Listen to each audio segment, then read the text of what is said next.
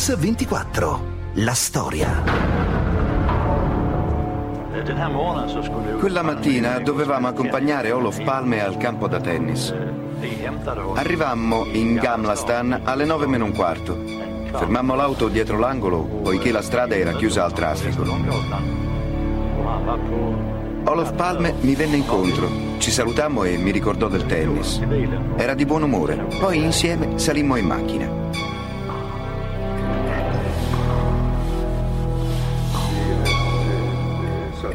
Giocavamo a tennis tra le 9 e le 10 di ogni giovedì e venerdì, cosa che quindi non richiedeva ripetuti appuntamenti tra di noi.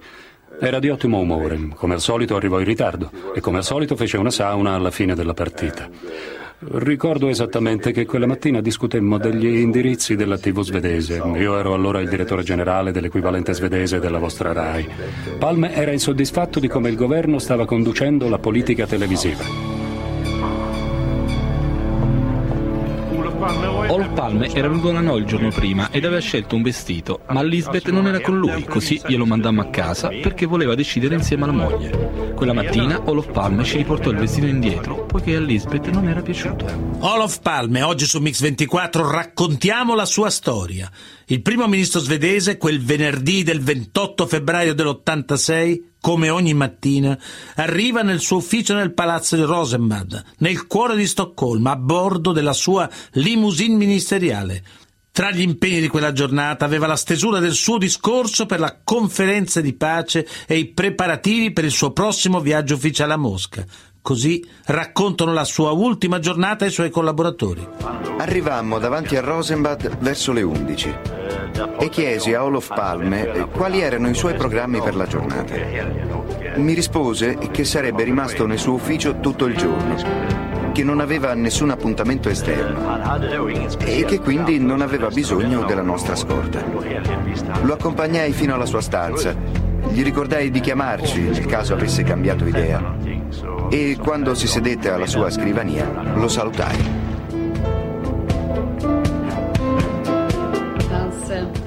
Mia madre era in attesa per un intervento chirurgico e proprio quella mattina la avvisarono che il giorno dopo sarebbe dovuta entrare in clinica. Così avvisai Olof Palme che avrei avuto bisogno di assentarmi dal lavoro. Arrivammo alle tre del pomeriggio nel suo ufficio. Io e un giornalista. Mi sedetti di fronte a lui e scattai delle foto.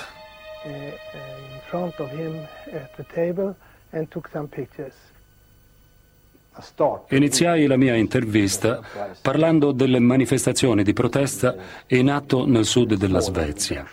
E, e quando terminai l'intervista, le sue ultime parole, al momento di salutarci, furono chiamami lunedì e dimmi qualcosa di quello che sta succedendo al sud. Fammi sapere il tuo punto di vista, tienimi informato. Così io risposi ti chiamerò lunedì. Il giornalista mi chiese, Olof Palme non potrebbe mettersi vicino alla finestra? Potresti fotografarlo mentre guarda fuori. Ma io avevo in mente un'altra foto e dissi, lo so che i vetri sono blindati, ma penso che comunque non dovrebbe stare lì.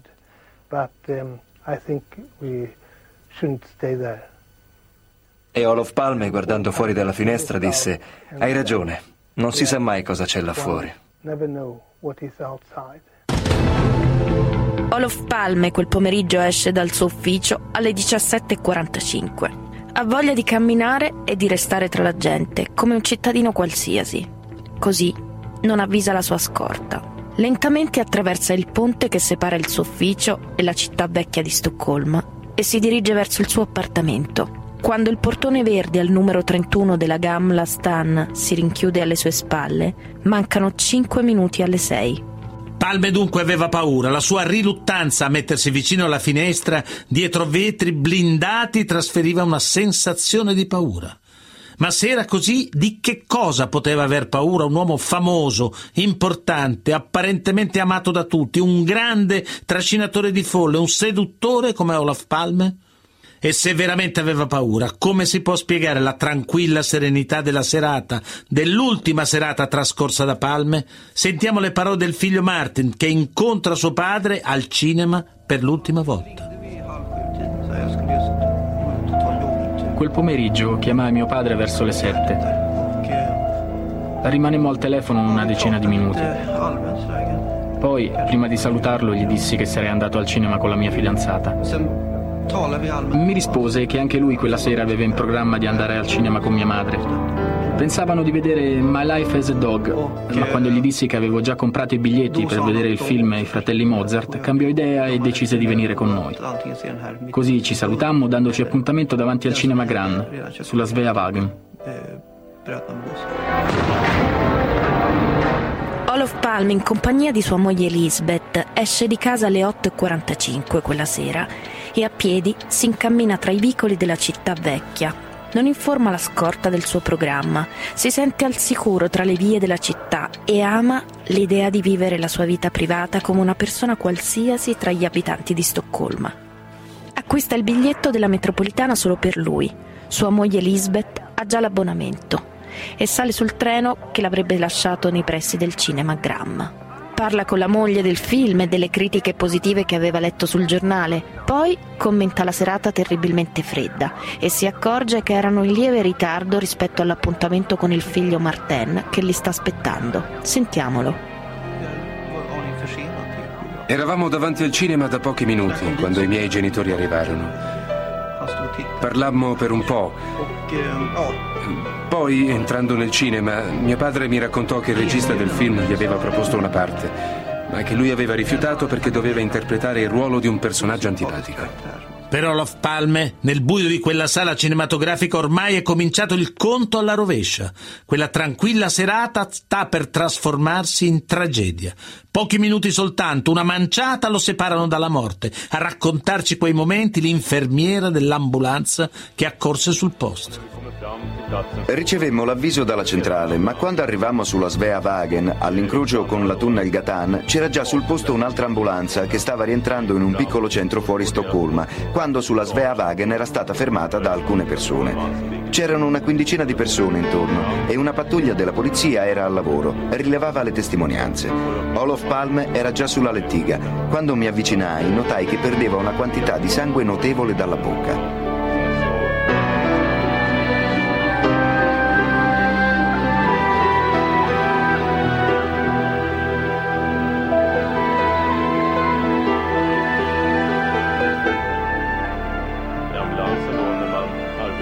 Colpo gli aveva perforato la spina dorsale ed era fuoriuscito dalla trachea. Noi cercammo di tamponare la fuoriuscita di sangue, ma c'erano diverse lesioni interne che producevano una perdita di sangue massiva. Tentammo comunque di mandare ossigeno ai polmoni, ma riuscimmo a fare veramente poco. Caricammo la lettiga sull'ambulanza, ma la moglie Elizabeth, che era in forte stato di shock, la facemmo sedere sul sedile anteriore e ci dirigemmo verso l'ospedale.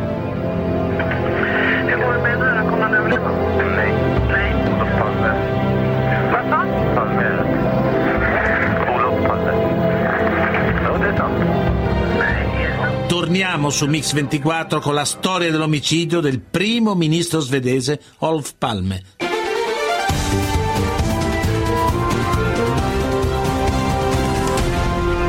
Mix 24, la storia. Bentornati su Mix 24. Quello che raccontiamo oggi è la storia di un enigma ancora irrisolto, l'omicidio del primo ministro svedese Olof Palme. È il 28 febbraio dell'86. Palme è stato colpito da uno sparo a distanza ravvicinata. L'ambulanza che lo trasportava insieme alla moglie giunge in ospedale, un ospedale lì vicino, a poche centinaia di metri, poco dopo la mezzanotte. Quando arriva all'ospedale le condizioni di Palme sono disperate, tanto che ormai dopo pochi minuti si può soltanto accertare la morte dello statista. La moglie, Lisbeth, fortunatamente è colpita soltanto di striscio dal secondo di quei due colpi, sparati dall'assassino, e quella sera comincia un giallo, il giallo della morte di Palme. Ma intanto, chi era quell'uomo? Olof Palm, 59 anni. Compie i suoi studi oltre che in Svezia anche in America. Parla correntemente il francese, l'inglese e il tedesco. Palm ha tutte le caratteristiche che avrebbero potuto renderlo un grande tecnocrate o un dirigente d'impresa ad alto livello, ma al contrario, appena torna dagli Stati Uniti, milita nel Partito Socialdemocratico che guida il paese sin dai primi del secolo. Olof Palme, il successore del capo storico dei socialdemocratici svedesi, Tage Erlander, che nel 1969 si ritira dalla vita politica e così diviene subito primo ministro. Nel giro di pochi anni si trova ad affrontare quella crisi economica mondiale che corrode le fondamenta stesse del modello svedese, il welfare state, lo stato del benessere. Nel 1976 i socialdemocratici perdono le elezioni e il governo che mantengono da 50 anni.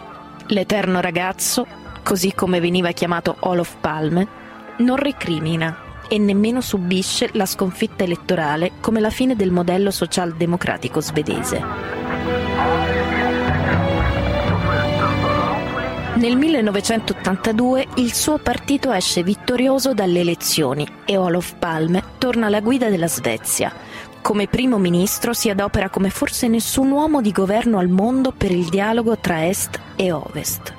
È tra i massimi fautori di un impegno politico del Nord verso il Sud, per interventi seri e costanti dei paesi ricchi a favore dei paesi poveri e sul piano internazionale esprime le sue idee apertamente critica duramente l'impegno americano in Vietnam, la dittatura di Pinochet in Cile, il governo dell'apartheid in Sudafrica e l'intervento russo in Afghanistan. Cerca un rapporto di pace tra Iran e Iraq e appoggia la politica di Cuba. Fu uno dei maggiori fautori della campagna per il disarmo nucleare. Tutto ciò affermando sempre la neutralità svedese e il suo impegno instancabile per la pace nel mondo. Un personaggio di grande rilievo internazionale, con una grande attenzione ai problemi del mondo e con spiccata sensibilità sociale, ma anche un uomo scomodo, assolutamente non incline ai compromessi, un uomo che diceva la sua alle grandi potenze sui grandi temi, agli americani sul Vietnam, all'Unione Sovietica sulla guerra in Afghanistan. Ma nonostante questo, chi poteva avere l'interesse a realizzare un'esecuzione così violenta, così bestiale, così calcolata? Per capirlo, cerchiamo di tornare ancora a quella notte di quasi trent'anni fa. Quale fu la prima reazione dei media? E della polizia alla notizia dell'assassinio del loro leader? Ce lo racconta lo scrittore Sven Hanner e il DJ di Radio Svezia Jan Preger. Ci fu un allarme alle 23.23, ma questo segnale raggiunse soltanto due macchine, mentre l'allarme ufficiale a tutte le auto fu dato alle 23.29. Iniziai a lavorare a mezzanotte e a mezzanotte e 20 ricevetti una telefonata da una giornalista del sud della Svezia che mi disse perché trasmetti del rock and roll quando il primo ministro è morto? Io risposi che era una cosa assurda da chiedermi, perché dovrebbe essere morto? E lei mi rispose che gli avevano sparato e aveva appena letto via Telex la notizia diramata dall'agenzia giornalistica svedese. Gli dissi che dovevo controllare se era vero, perché noi abbiamo una lampada spia in studio che dovrebbe accendersi se c'è qualcosa di importante. E andai a controllare e la lampada era spenta. Così continuai il programma. Ma poco dopo ricevetti un'altra telefonata da un amico giornalista che lavorava in Svezia come inviato della radio inglese. Lui mi disse che aveva ricevuto una comunicazione dalla BBC di Londra che il primo ministro era morto, che gli avevano sparato qui a Stoccolma. A quel punto pensai che era vero. Ma la luce della lampada non si accendeva, così avevo ancora dei dubbi se fosse vero o no. Più tardi ci accorgemmo che la lampada era rotta e che non funzionava.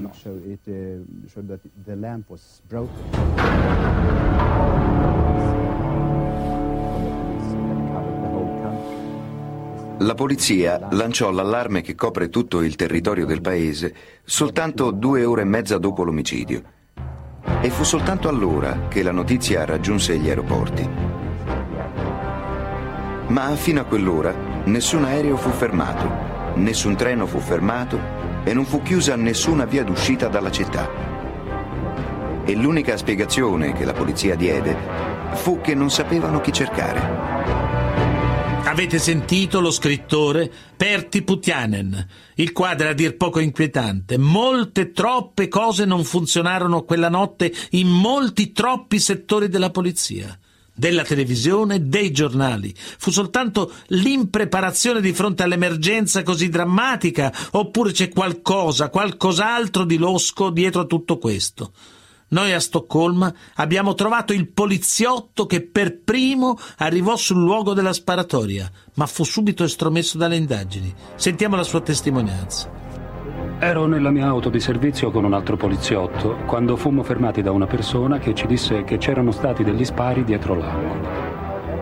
Ci dirigemmo con l'auto sul posto e quando arrivammo c'erano una decina di persone in circolo e nel mezzo c'era un uomo disteso supino in terra e c'erano due persone che gli praticavano un massaggio cardiaco. Dietro queste persone c'era una donna che urlava, sconvolta. Tentai di parlarle e infine mi disse sono Lisbeth Palme, la moglie di Olof Palme ed è Olof Palme l'uomo colpito.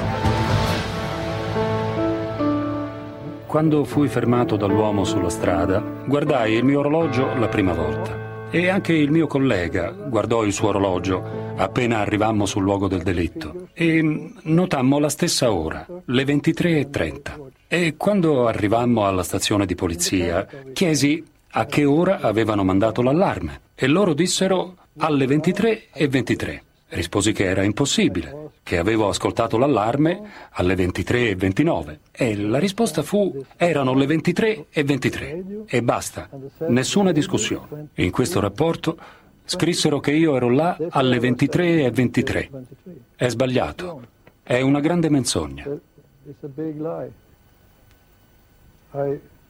Nel 1993 io chiesi un documento che fu compilato quella notte nella stazione di polizia e sapevo che era stato scritto a mano e chiesi di guardarlo e di avere una copia. Ma quando ricevetti la copia, il documento non era scritto a mano, ma scritto a macchina e era stato manipolato.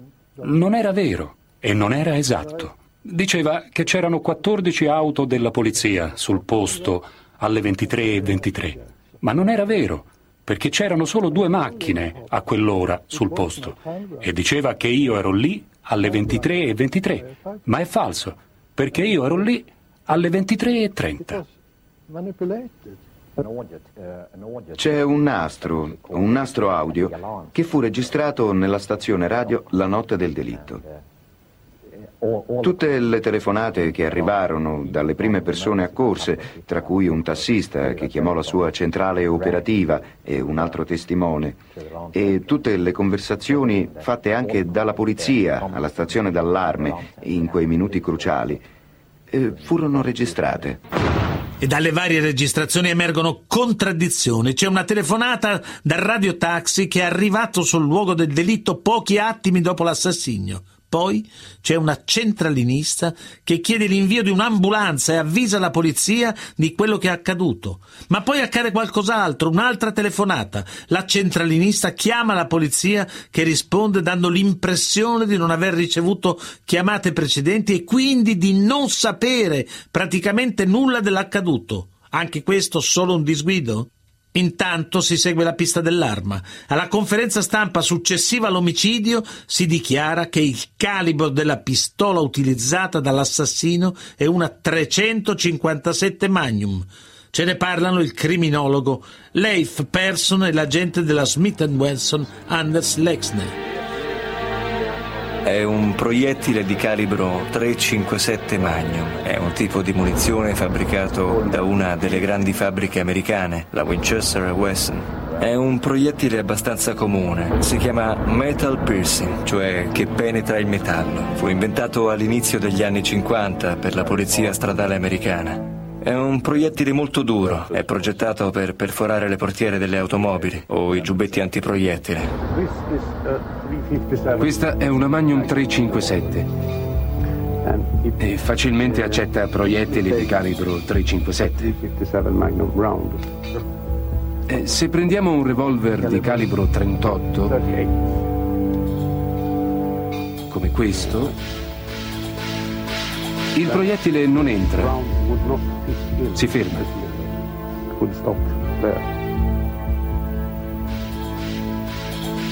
Ma se si usa un trapano e si modifica ampliando un po' la camera, in questo modo facilmente anche questa pistola può usare questo tipo di proiettili. Il primo proiettile fu trovato la mattina dopo, a circa 25 metri da dove fu sparato. E quello fu il secondo colpo, quello diretto a Lisbeth Palmer. Il secondo proiettile fu trovato due giorni dopo. Ed entrambi i proiettili furono trovati da passanti e non da investigatori della polizia. Il proiettile che è stato sparato da una distanza di pochi centimetri, quando fuoriesce dal corpo, mantiene una velocità tale che toccando l'asfalto dovrebbe risultare più danneggiato. Specialmente il secondo proiettile, che ha soltanto colpito di striscio Lisbeth Palmer. Se abbiamo i proiettili, possiamo facilmente controllare se questi sono connessi al delitto o no. Si può provare al 100% comparando i resti di tessuto umano sul proiettile, perché ovviamente quando trapassa il corpo mantiene tessuti o cellule della vittima. Ma purtroppo in questo caso, quando furono trovati i proiettili, vollero controllare il calibro con la precisione, così li lavarono. Oggi su Mix 24 stiamo raccontando la storia di un omicidio dimenticato, quello del ministro Olof Palme.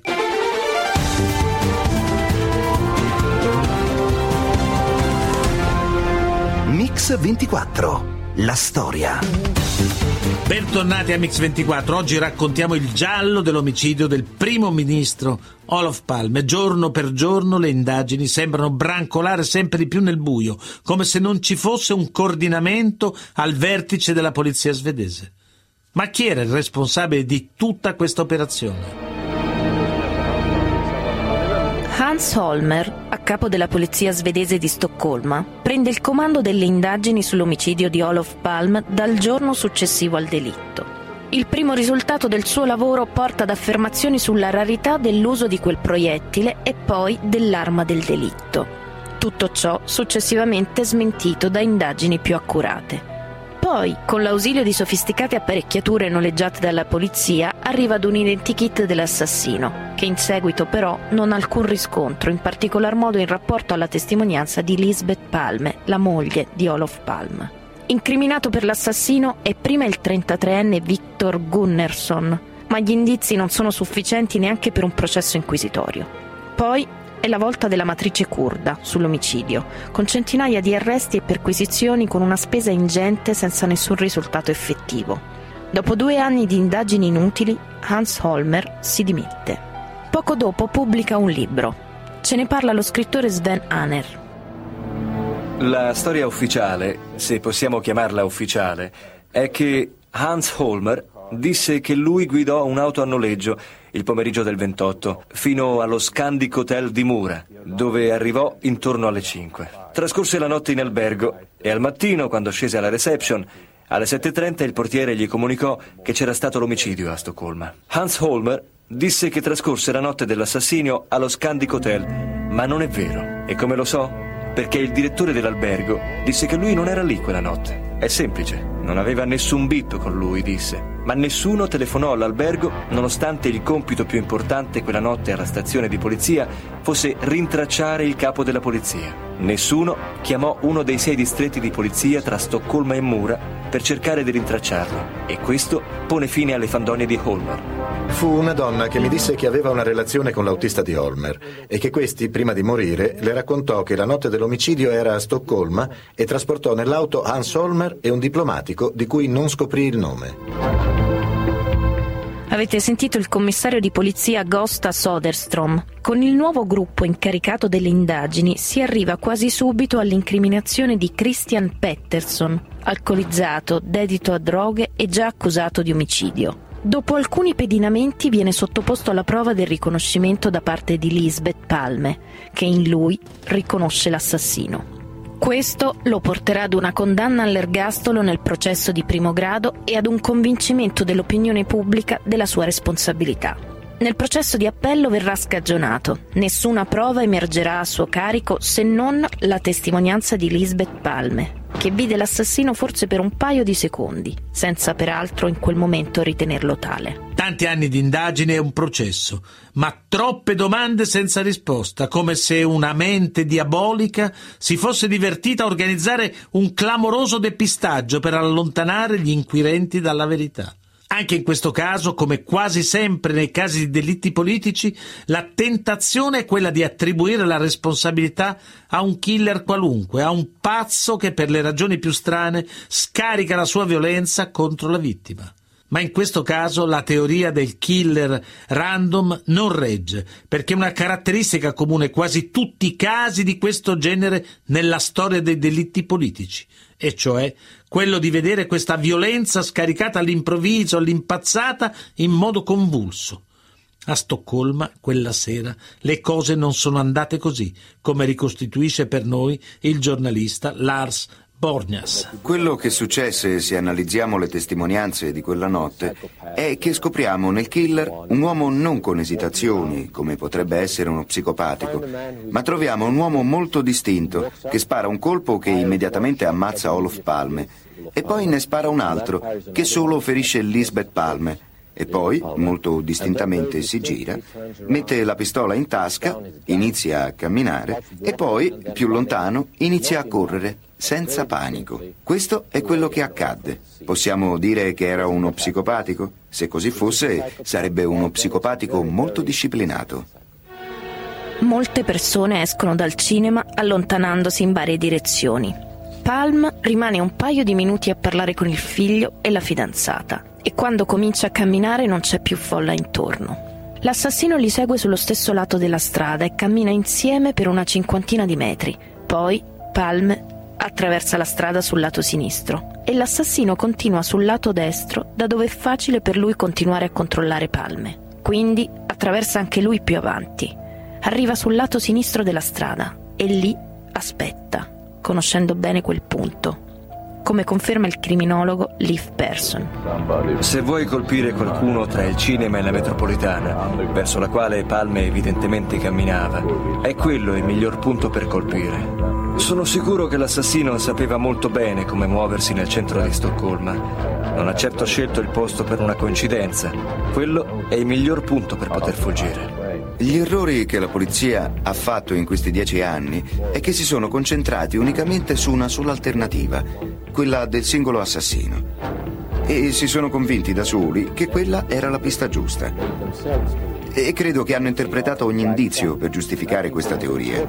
Hanno rifiutato qualsiasi alternativa, come quella di un complotto, e credo che questo sia un grosso errore. Devono iniziare ad indagare anche su questa alternativa, visto che non hanno scoperto ancora nulla. Avete sentito il giornalista Lars Bornias, ma come fa un killer random, uno psicopatico, a sparare un solo colpo con tale freddezza, compiere il delitto, andarsene tranquillamente? È più facile pensare a un killer professionista che si allontana, ma se si trattava di un killer, allora chi c'era dietro? Chi era così tanto disturbato dalle azioni di Palme da progettarne l'eliminazione fisica? Ce ne parlano il dirigente televisivo Harry Shane, lo statista americano Harry Kissinger e il figlio di Palme, Joachim. Ci sono stati pochi uomini politici che sono stati odiati così intensamente come Olof Palme. E ci sono alcune ragioni per quest'odio.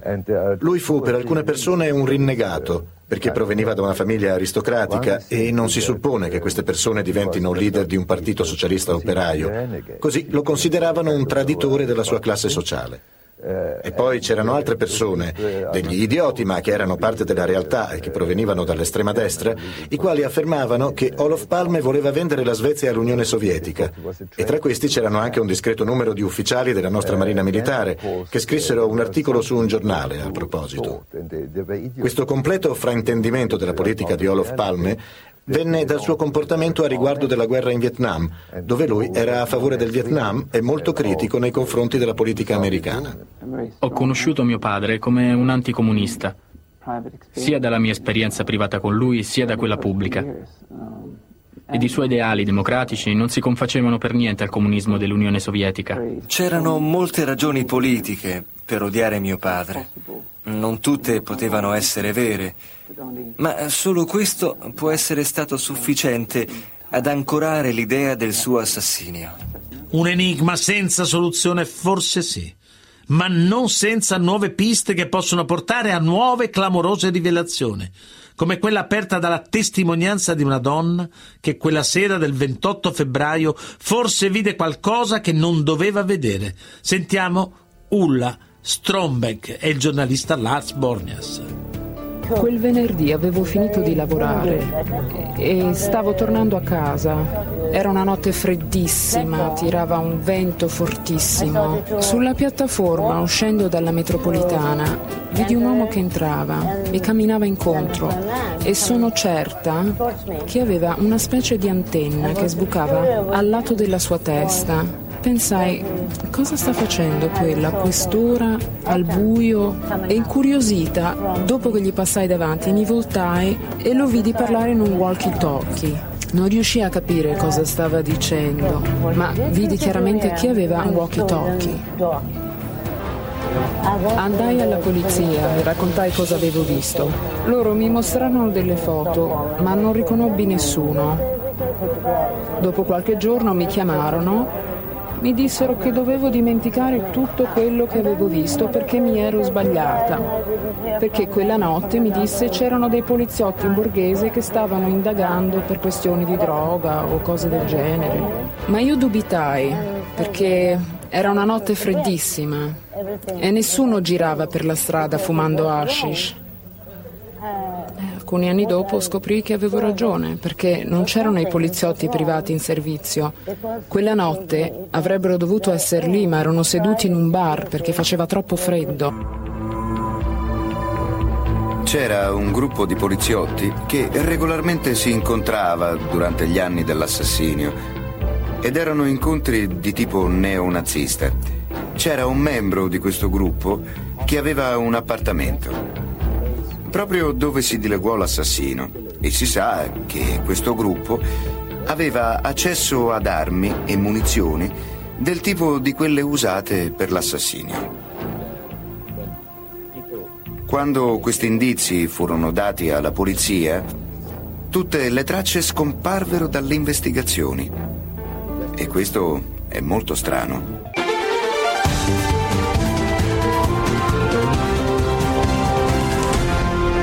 Mix 24. La storia. Fui contattato segretamente da alcune persone per una missione particolare. Mi dissero che c'era da ammazzare una persona e mi parlarono di un compenso di circa 200 milioni. E cercai di capire chi fosse. E quando videro la mia insistenza non mi contattarono più.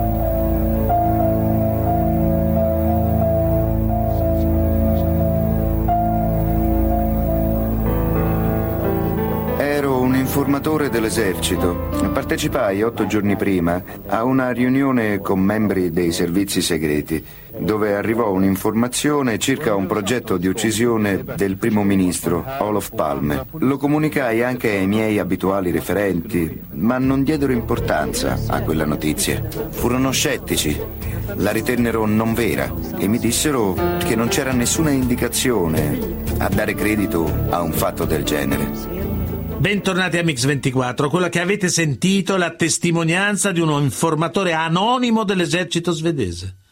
Esisteva al tempo dell'omicidio Palme un gruppo di persone che si incontravano per esercitazioni neonaziste. Uno dei componenti del gruppo possedeva un appartamento nella via che termina sulla scalinata dalla quale pochi attimi dopo l'omicidio si dileguò nel nulla l'assassino nell'appartamento di un altro dei componenti del gruppo fu ritrovato un arsenale di armi e munizioni, tra cui una pistola del tipo usato per l'assassinio. Tra i componenti di questa lista compaiono due poliziotti e il nome di un uomo che fu nominato dalla linea telefonica svedese dirigente capo del Dipartimento della Sicurezza, il Dipartimento in grado di fare controlli anche sulle linee telefoniche più riservate. Particolare singolare, Palme fu ucciso il 28 febbraio e quest'uomo fu a capo del dipartimento dal 20 gennaio fino a pochi giorni dopo l'omicidio, e cioè il 10 marzo, quando senza evidenti motivi si dimise dall'incarico. Ce ne parla il criminologo Leif Persson. L'uomo perseguito in primo grado e poi scarcerato in appello per l'assassinio di Olof Palme Direi che era statisticamente buono, ma evidentemente non abbastanza per essere condannato. È un tipo ideale, ma potrebbe anche essere un complotto, ovviamente.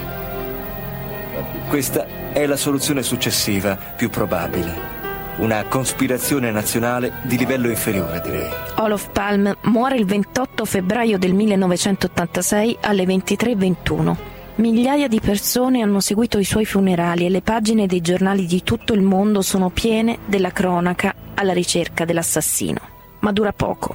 Ora Palm riposa a poche decine di metri dal luogo dove è stato compiuto il delitto. Sul marciapiede c'è una targa, la gente passa, la calpesta e forse non sa neanche più di che cosa si tratta.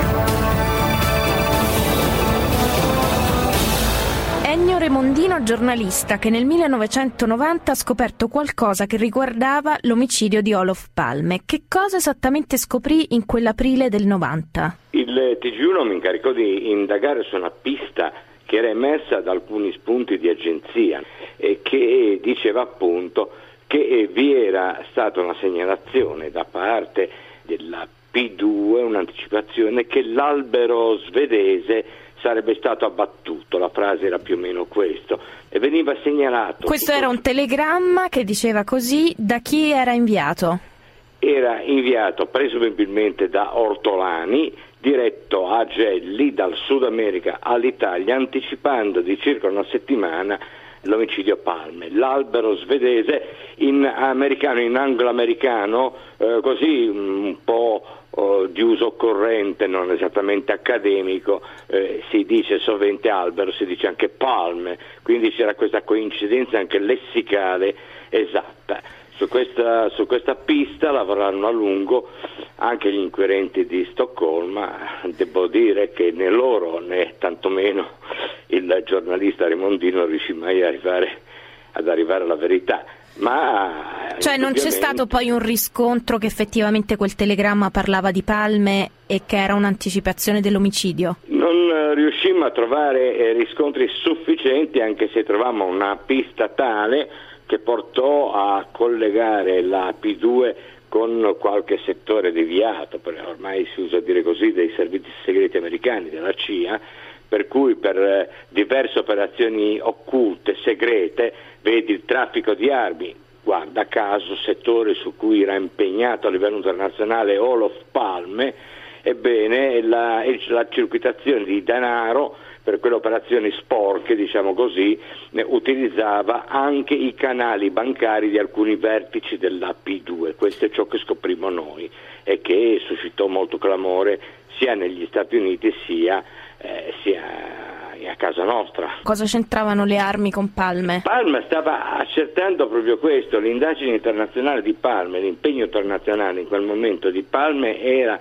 proprio rivolto sul traffico d'armi che eh, stava, stava, destabilizzando una serie di regimi eh, in, nel, in, varie parti del mondo, in Sud America in particolare, ricordiamo allora Oliver de North, per chi ha un po' di anni e ha memoria di quelle cose, ma in, in Europa occidentale. Ancora oggi noi abbiamo dei processi tipo le stragi varie da Piazza Fontana a Piazza della Loggia, a Brescia che ancora non hanno dei colpevoli. Ma lei poi si è fatto invece proprio lei un'idea di chi l'ha ucciso? Credo che in quella trama lo Falme, pur, eh, il, pur eh, tenendo conto del rilievo della sua figura, fosse una piccola pedina, la partita era talmente grossa che sicuramente eh, erano in grado, chi manombrava il tutto non si poneva problemi a decidere di far fuori un ex premier eh, democratico dell'Europa, della democraticissima Europa occidentale nel suo nord